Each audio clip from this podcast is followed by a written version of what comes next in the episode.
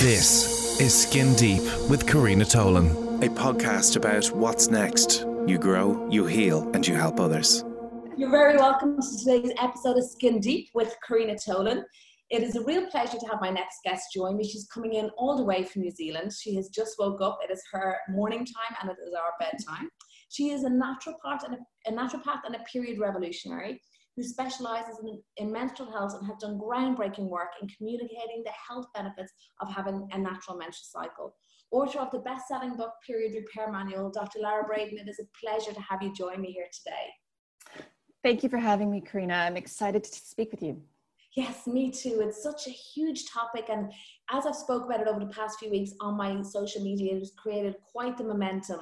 You know, I just had a brief conversation with my 11 year old and that was really what sparked my interest in you and getting to know our bodies more because of course she soon will be beginning to menstruate um, we had a, a brief chat earlier she got a note from school about sex education and I was explaining to her about her body, which of course she's familiar with already, and the changes that have occurred. And I explained to her that what she has is a superpower to be able to bring life into the world.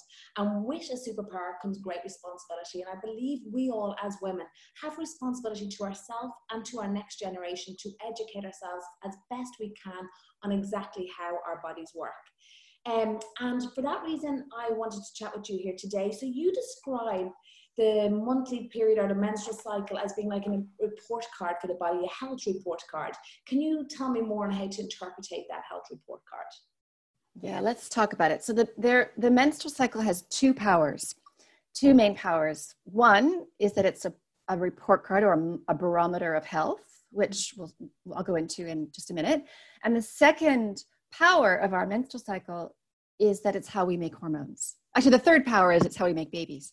But the second power is it's how we make hormones, which is also very important for health, which we'll speak about a lot today. But the first power that it's a barometer of health I call it the monthly report card. There was a, a statement from the American College of Obstetricians and Gynecologists in 2016, I think. They put out a statement calling it the, a vital sign of health, calling the menstrual cycle a vital sign of health, particularly for young women. So I'm not alone in this, you know, viewing the menstrual cycle as a sign of health. What it's saying is to be able to cycle and ovulate every month because ovulation is the main event of the menstrual cycle. To be able to do that everything in the body has to be healthy. You have to be eating enough you have to be not too stressed you have to have you know your thyroid and insulin and everything working and then you get a period. Then you, you get a, a regular menstrual cycle. And it, it just makes sense. I mean for, for me as a clinician for the last 22 years it's it's one of the main things I ask patients about. Even if they haven't come to me for help with periods, I'll be going through the list. How is your digestion? Okay, how is your energy? Okay, how is your period? And by period, I mean real period, not a pill bleed. But how is your actual period? Because that will tell me straight away that you know what's working or what's not working with the body. And I've said a few times, and I, I mean this.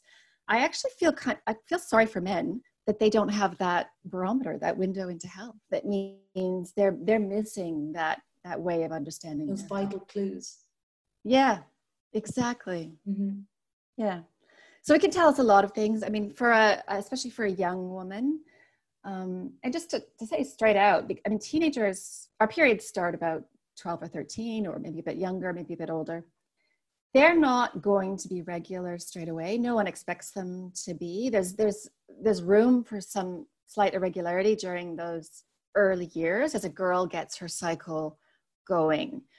And but at some point you know a teenager should have a, a cycle that's coming approximately every at least 45 days every 35 days for an adult woman but it can be much shorter than that. But that timing of the cycle is is a sign that ovulation is probably occurring.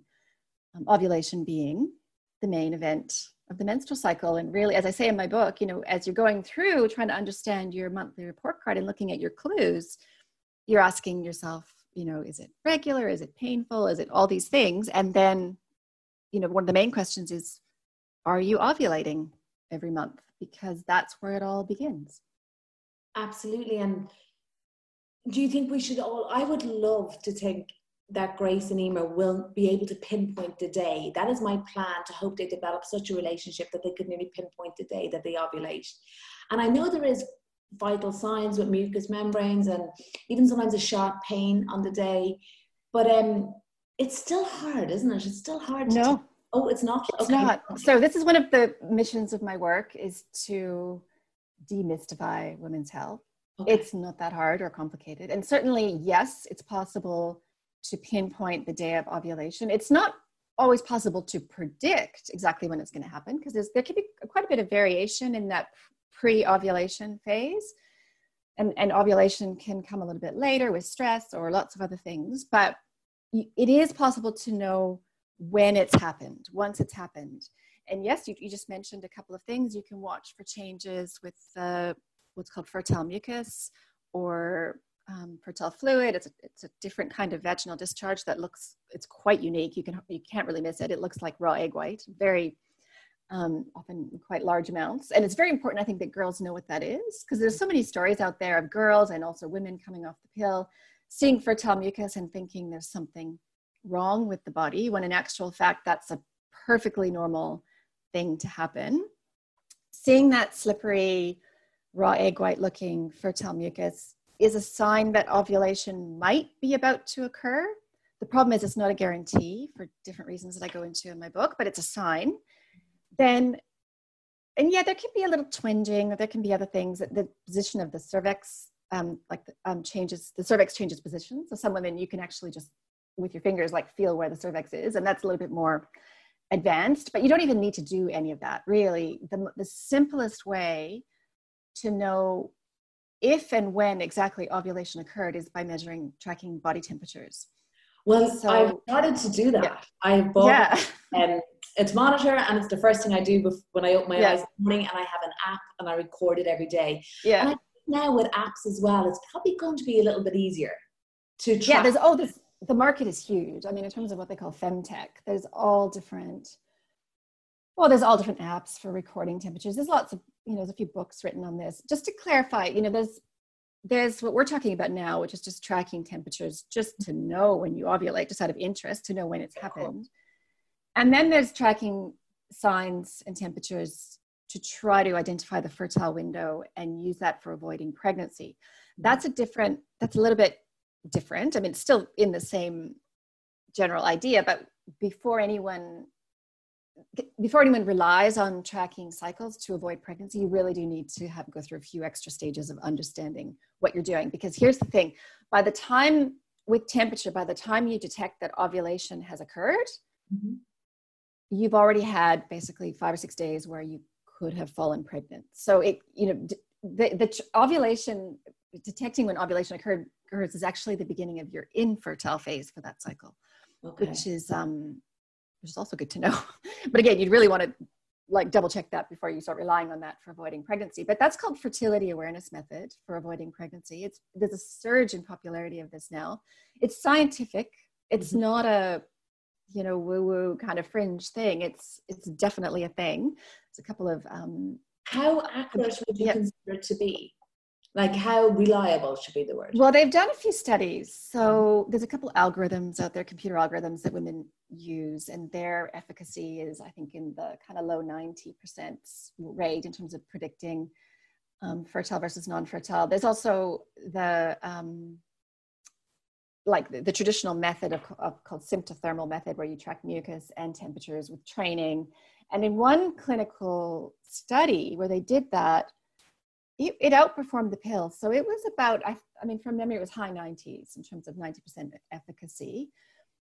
So just to understand, I mean, that's that's kind of knowing what you're doing, but it works on the fertility awareness method works on the principle that as women, we're fertile only about six days per cycle, and we mm-hmm. can identify those days. Men are fertile every day, which raises a very interesting question about contraception actually, and who should be taking a daily contraceptive considering who which one of us is fertile every day you know it, obviously men should have been the target for birth control all along but um, which i'm just mentioning because i just saw an article about how pharmaceutical companies have actually abandoned the search for male contraceptive because well, for a few reasons. I think they just don't think it's going to be profitable. They just don't think men necessarily would would use it, and I just don't think that's true because I think men would if they had something available to them. But getting off on a tangent here, um, yeah. So, for, but in terms of tracking ovulation, anyone with just a simple thermometer that you buy from any chemist, it, you know,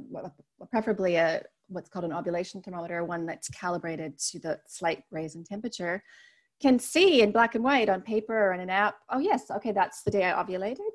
And if you know the day you ovulated, you know for a fact your period is going to come within the next two weeks, usually between kind of 11 to 14 days later.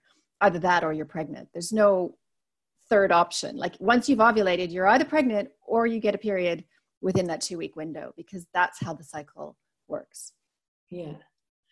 And what, where I would be coming at this with the, the young girls today, if they were to rely on that as, as a method, wouldn't it be wonderful if until the day when contraception, because a, they're only 11, 12 getting periods, there's many yeah. years before contraception is even an issue, yes. are trying to have a baby. Wouldn't it be wonderful right. To make them masters of their own body? And so yeah. when the time came, it's only a matter of like, you know, mastering technique then, you know, because yes. they're so familiar with the process. I 100% think girls should, from from the age your daughters are, exactly in those early sexual health classes, be taught how a menstrual cycle works, what ovulation is, how, the physical signs of that, how you can track that for their own empowerment, their own information. No, even being told that they're only, you know, when they're fertile. And because you know, I've heard a few people say, "Well, that's kind of dangerous to tell young girls how their body works and when they're fertile." Like, how is that dangerous to give information to ah, women. That was because, a long time, the 1920s and 1930s. That I think we have come a long way from. It's not comparing always. Yeah, and the thing is, we feel differently in different parts of our cycle, right? Mm-hmm. So it, it may it's it's helpful to think, okay, I'm just before ovulation. That's why I'm stronger. That's why, in terms of athletic performance, I'm at my peak my muscles are stronger at that time and then after ovulation oh i start to feel a little bit different i might be a bit you know sleepier or like towards the very end of the cycle it's like oh now i'm feeling quite hungry and i'm you know a bit more irritable and i'm retaining a bit more fluid those are all normal changes with the body and it's i think it's just really empowering to know why that's happened rather happening rather than just thinking oh my body i know as you said i think early on you know in our i think maybe before we started recording going from this sense of I don't actually understand what's happening with my body to oh now I'm cycling. Oh now I know why I feel like this and why I feel like this which is very like important. What yeah. do you think of I just feel certainly in society here and in times gone by, there has been a rush to prescribe the pill for young girls for various reasons. A lot of my clients would tell me they were put on the pill at a young age, maybe 14, because their periods were irregular. And as you just explained, that's very normal. It takes quite many cycles before this power horse gathers momentum and is a cycle per se. Um, or maybe they painful periods, or, or maybe they had bad skin Okay, let's t- let's let's talk about something very important here. This is mm-hmm. the core of the matter. Pill bleeds are not periods. Pill bleeds are not periods. So what I mean by that is the withdrawal bleed that women get from those seven days of sugar pills on the pill. You know, they, they take contraceptive drugs for so long and then they stop them and they get a withdrawal bleed. That is in no way like similar to a period, a menstrual cycle at all. Like it's a bleed. That's the only way it's similar. And so, in other words, there's never been a reason to bleed monthly on contraceptive drugs. And this is one of those things that's going to go down in history as a very strange thing in medicine. The fact that in the 50s and 60s, when the pill was trying to become get approved basically as a medication for contraception was its purpose, there was this narrative created as a marketing tool, really, that it just you know normalizes or regulates the period. It was it, no one ever believed that. It was always just a, a thing they were saying to kind of get the drugs through. So but now fast forward 60 or 70 years we have this quite entrenched and very strange idea that pill withdrawal bleeds are somehow equivalent to a period. It's done a lot of damage to women's health because it, it has arguably prevented the research into actual menstrual cycles that should have been happening all of these decades. The pill was invented before menstrual cycles were, were even understood. So let me just put it another way. What these contraceptive drugs do is they shut down ovarian function. They induce, I, I do say this, I know it's a strong phrase, but they, they induce basically like a, a temporary menopause state. I mean, it's not, obviously it's not menopause and then it's it's not permanent you know it's it's a reversible state but for what so if you if you if you measure and i've I've had I've seen blood reports where this was done for some reason I can't imagine. But if you if you measure the hormones of a woman who's on the pill, like if you measure her estrogen and progesterone, she has none. Right, she has zero because well close to zero because her hormones have been suppressed completely, and then she's kind of it's like a type of hormone replacement that you would give to menopausal women but not even as good. It's nowhere even near as nice as the hormones they give menopausal women. But these contraceptive drugs of course are have hormonal like effects. Like the, the synthetic estrogen is quite you know it's quite similar to our body's own estrogen but it's not the same. It's not the same molecule it has different effects and the progestin part of the of contraception or hormonal contraception is actually very different than progesterone our own hormone quite different and of in course, a number of ways. calming hormone, the stabilizing hormone. Let's let's give some examples of these progestin drugs that they're kind of giving. Well, the progestins are suppressing the hormones, but then they're kind of supposedly acting as a replacement for our own hormone that we're missing. Here's some of the differences. So progesterone, as you probably know from pregnancy is really good for hair. Progesterone is we get a huge we make a huge amount of progesterone during pregnancy, which is why women grow you know hair grows very thick during pregnancy. It's generally quite a sedating kind of calming hormone. Has mm-hmm. quite strong effects on the brain, usually in a good way. Although some women, I will say as a caveat, some women react in kind of an unusual way to progesterone. But generally, progesterone has those two properties. And progesterone, from all the research so far, is probably quite protective against breast cancer. So those are a few examples of it. So progestins, of which there's not just one, there's like 12, like 15 or 20 different drugs that are kind of progesterone like. They, some of them, depending on which drug it is, cause hair. Like here's an example, like progesterone improves hair, the progestin levonorgestrel, it's one of the ones that's most commonly used. It's very similar to testosterone. It's derived from testosterone, the male hormone, not from progesterone. It's more similar to testosterone than it is to progesterone. And so that's why that particular drug, levonorgestrel, causes hair loss. That's not controversial to say, that's known. That's a, been a known side effect for literally decades. Mm-hmm so it causes thinning gradual slow thinning of the hair that's really unfortunately not reversible in many cases. Mm-hmm. and that particular progestin can cause skin breakouts. So that's obviously that's not a one that's usually used for treating acne but that's your standard run of the mill birth control can levonorgestrel is the drug in one of the implants. It's the drug in the hormonal iud um, it's, what do you think of, of the pill being prescribed for the likes of acne and um, like irregular periods, painful periods? Okay. It's well, I guess in the I guess in one way to think of it, it's just massive overkill. Mm-hmm. Think about this. So we've got symptoms in young girls that could be treated by nutritional and other methods.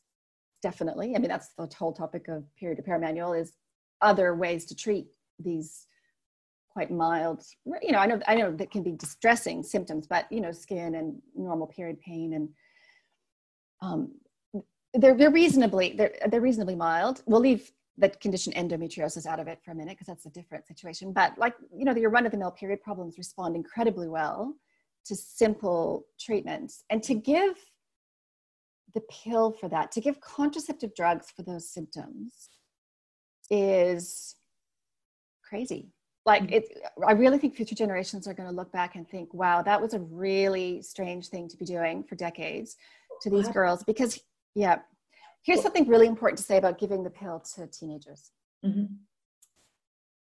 because it shuts down their ovarian function it pauses or stalls the maturation of their hormonal system.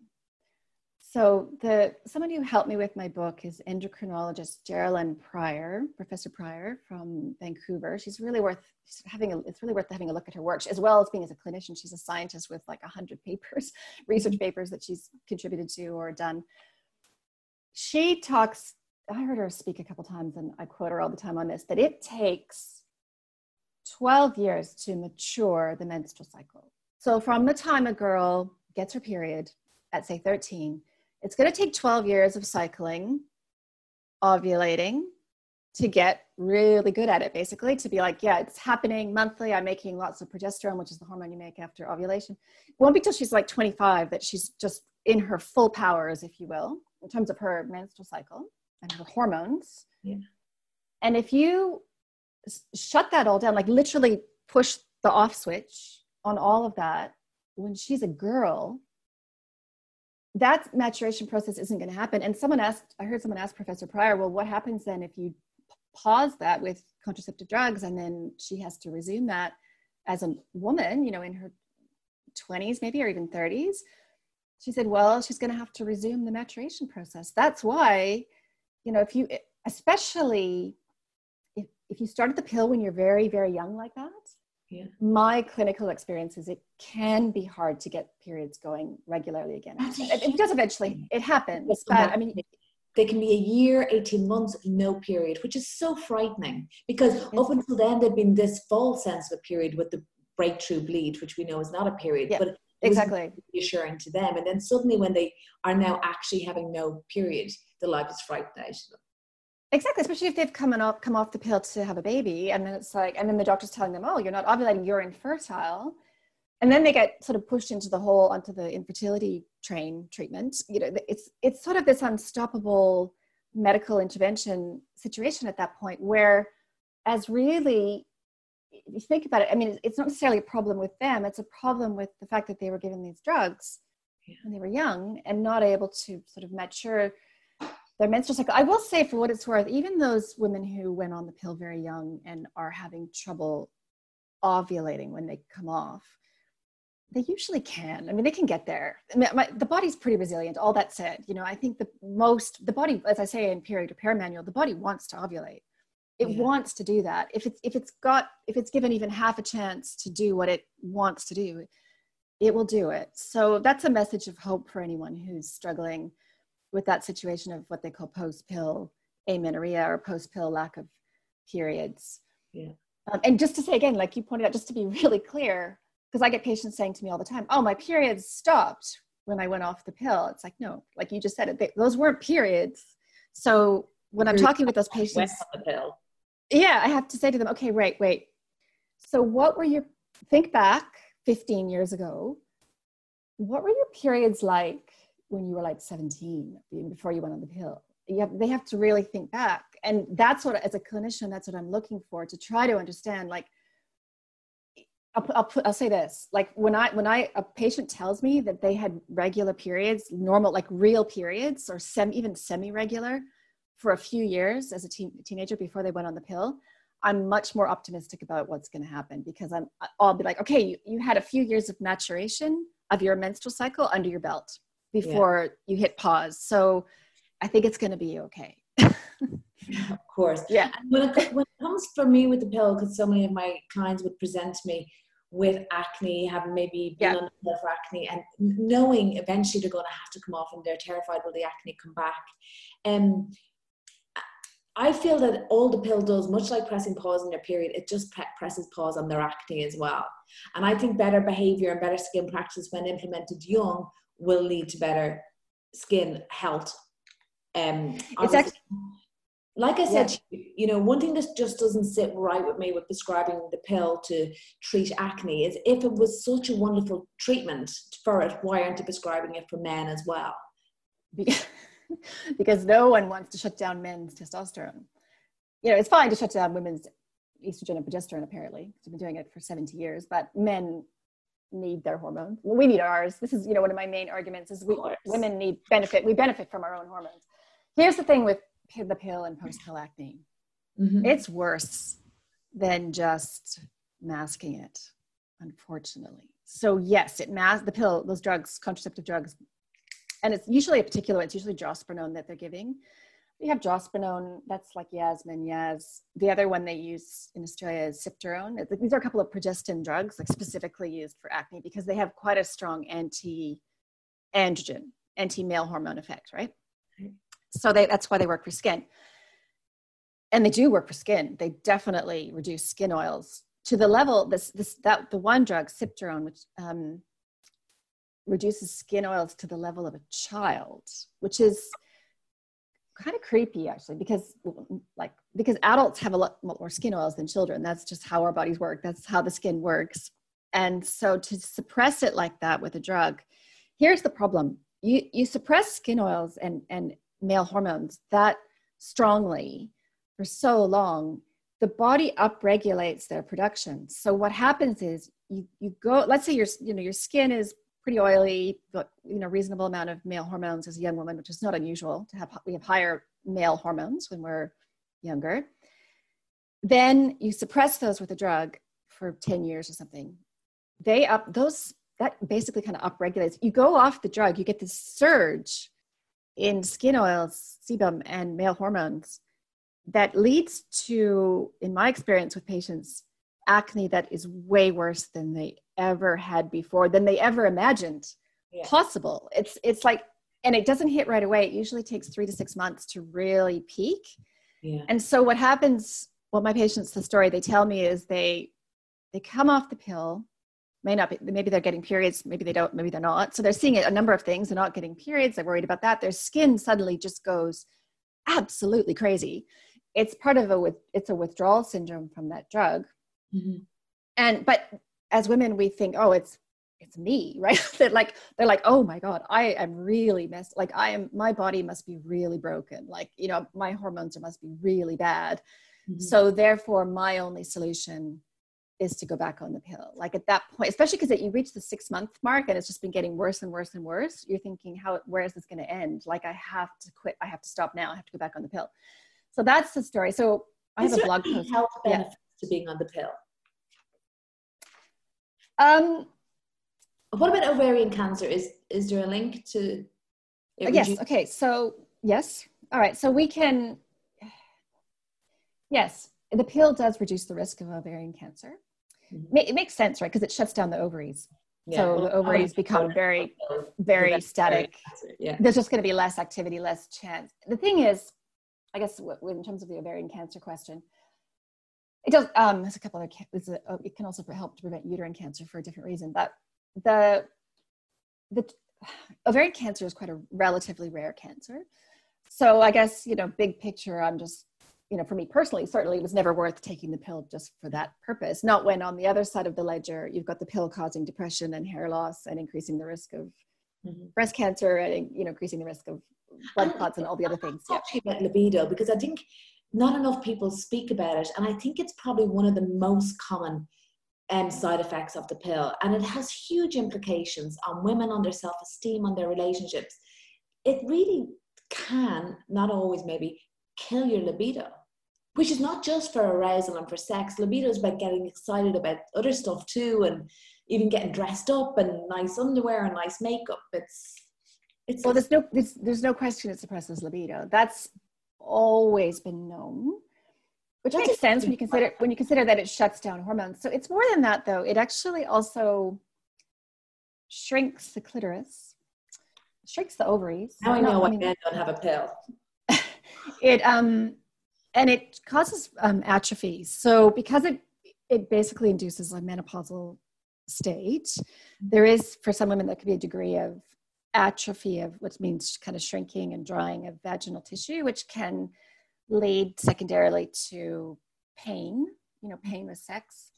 That's actually quite a well known side effect as well, which is concerning. Yeah. I mean, I think as to why that's hasn't been considered more important, I guess is a big part of, you know, the problem in medicine, sort of just not viewing women as and I, I don't know why sisterhood we don't speak about this more. I was out for dinner um, with my girlfriends and I'd had Grace and I went back on the pill then because I did not have a baby again. And that's when I knew. At that time, I, yeah. I didn't know why, but suddenly I, re- I remembered how I used to feel. And I obviously yeah. had felt this way for so long. And I was like, damn. And I just said over dinner, it was I was one of four. I said, well, I'm not, I came back off the pill because my libido died a death. And three faces just looked at me in shock. And I was like, what? And they're like, is that, is that what's wrong with me? I was like, are you on the pill? Yeah. And the three of them were like, why is no one saying this? They just talk, you know, women just put up and shut up, you know, and they just think that's who they are. It's not that that's that's one of the parts that makes me saddest actually me is, is, is this tendency as women that we just blame which is something it's always the default is oh there's something wrong with me apologizing oh it's just something inadequate about my body. But I, i've had quotes about the libido thing. I've had quotes from patients who when they came off contraceptive drugs they'll say things like oh is this what everyone's going on about it's like oh yeah right. oh okay now i now i get it it's and you know for decades like for you know decade or more just thinking i don't understand what all the fuss is about yeah for sure now i have a yeah. few quick fire questions yeah. that people yes. sent to me and i want to um, address them because again this is sure. people their opportunity too so how sure. long is too long for a cycle just got my first period in 47 days i don't think it's our actual first period i feel yeah but right so 47 okay. days so there's the range for an adult. So by adult, let's say you know someone 25 or older. I'd say the normal the normal range for an ovulatory cycle is 21 days to 35 days. A mm-hmm. teenager can be longer, 45 days. But let me just emphasize again on the ovulation part. This is the single most, in terms of what's called body literacy or menstrual literacy, or understanding what your body's doing and your ovaries are doing the most important thing when you're assessing a cycle is to know if you actually ovulated or not, because it is possible to get a bleed and it, you didn't ovulate. That's called an anovulatory cycle. That's doctors know about this. You know, they're, they're kind of thinking about this a lot of the time, but women, for some reason, haven't been given this piece of information that this could what, be happening. Is an indication for that? No temperature rise. Okay. I guess, yeah, the other signs that you might be having anovulatory bleeds are that the cycles tend to be a bit longer, although they can be quite short too. That's another, like if you're having a two week cycle, that is definitely an anovulatory bleed. There's no time for ovulation to happen within two weeks. If you have a very long cycle, if also the other sign of a, a cycle where you didn't ovulate is actually having bleeding that goes on for quite a long time. Like the bleeding should be between sort of two to five days, really, five or six days. If you if you're bleeding for like 10 days, that was a cycle where ovulation didn't occur. Okay. Anovulatory cycles are very common with a condition called PCOS. So yeah, and then uh, long term it's it's not good for your health, for your uterus to have like year after year after year of anovulatory cycles. That's so that's I know that sounds a little bit technical, but I think women can understand that. They just that basic question of are you ovulating?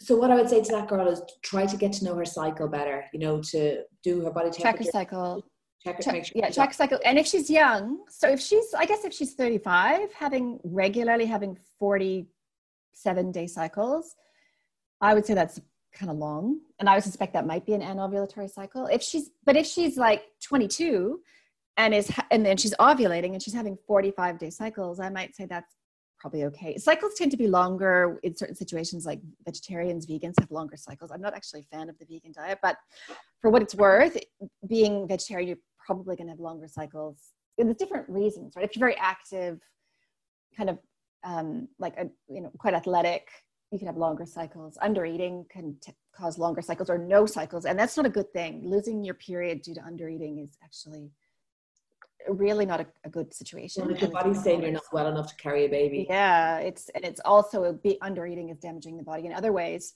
yeah. which is why the period is a helpful monthly report card, right? Like if you reach the point where you lose your periods, that's not the only thing that's going wrong. Like, you know, your body's in trouble. And also, if you lose your periods, you're not making the hormones you need for bone health and brain health and all these things.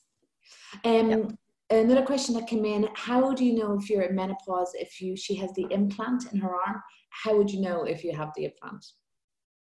Well, She's, this is the thing. Any type of any type of contraceptive drug can potentially mask yeah. the transition to menopause. So with the implant, it's a bit different than the pill, right? Because you're not having induced bleeds. You're usually just having, they're usually just breakthrough bleeds. They're just, if you get any bleeds at all, it just kind of, there's no ovulation happening. They're just random bleeds. So Yeah, I guess on the implant, technically, if you reach on the implant, if you reach when you reach menopause, there should almost be no bleeding, like the because your estrogen will go down, so you'll stop having any kind of bleeds. On the pill, the pill can really mask menopause because you're still having these drug-induced bleeds. So mm-hmm. in that case, you could do a blood test to see where you're at. I mean, I'm actually working on my second book on perimenopause and menopause right now, and I've just was just writing the section about that. It's like, well, what if you? Uh, for one thing, I don't recommend taking the pill through your 40s leading up to menopause for reasons that I'll go into in the book.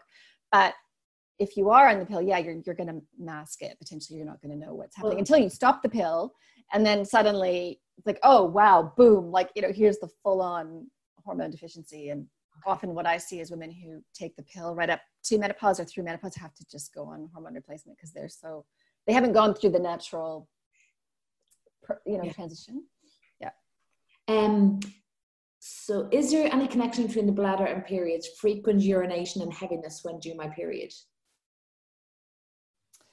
um yeah I, uh, that's a good question actually is is is urinary frequency a symptom of PMS, basically? Is that kind of the question? I think, it, yeah, I think it can be for hormonal reasons. Also, I think some women, if when they get, um, like our estrogen normally, you know, goes down at the end of the cycle, that can when you spoke lower estrogen. Cervix yeah. moving, would that maybe?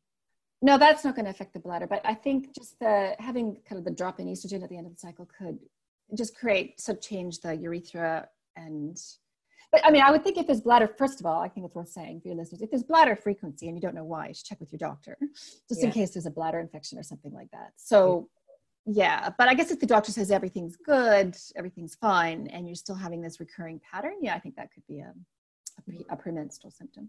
Um, I would like to know what she considers to be the most reliable contraception alternative to the pill. We're going to go through. I'm going to go through a quick checklist. So there's the fertility awareness method that we spoke about at the beginning of the podcast, and that requires extra steps. Get the you know get some training, get the book taking charge of your fertility. Look at one of the algorithms. There's a couple out there, Daysy and Natural Cycles. I think there's one more now. Like so, you have to you take that seriously. Do that in the right way. So that's fertility awareness method. Condoms, mm-hmm. the copper coil or the copper IUD, which is non-hormonal, which does not affect does not change ovulation or the menstrual cycle. Those are the big three. There's a new diaphragm on the market. There's a male method coming, which here's an example, which you know has no funding from pharmaceutical companies at all.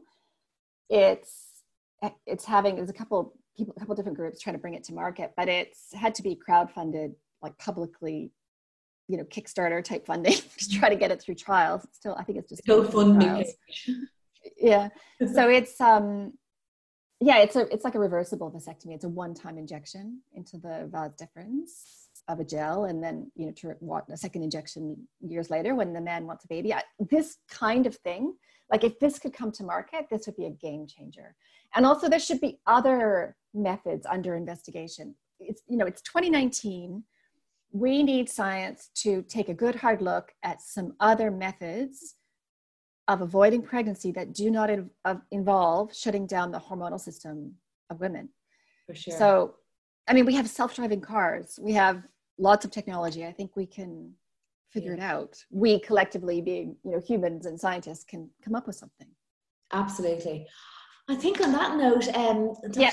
I will wrap it up because I think that's the perfect note to finish on. That we, it's time yes. to, you know, like I said to you, when someone said to me, "We've come so far," um, with um, contraception, we haven't. The pill was created. No, we've stalled. Stalled. We've stalled. The, the, contraceptive drugs have hardly changed. Yeah, like what else is there in our society so prevalent that was created in the 1950s? Exactly. It'd be like still using the phones that we had then, or something. You know, it just yes, we need we need progress. I don't know where that money is going to come from, but I guess we're going to have to crowdfund it.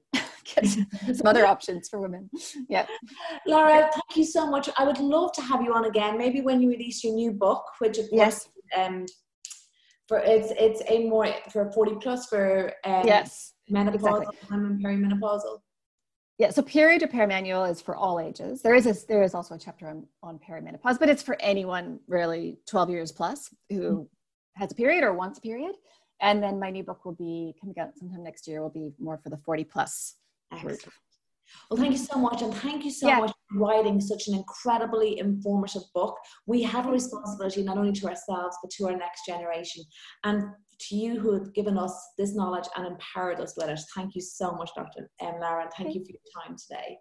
Thank you, Karina. It's great to meet you. That was Skin Deep with Karina Tolan. Subscribe, like, and share.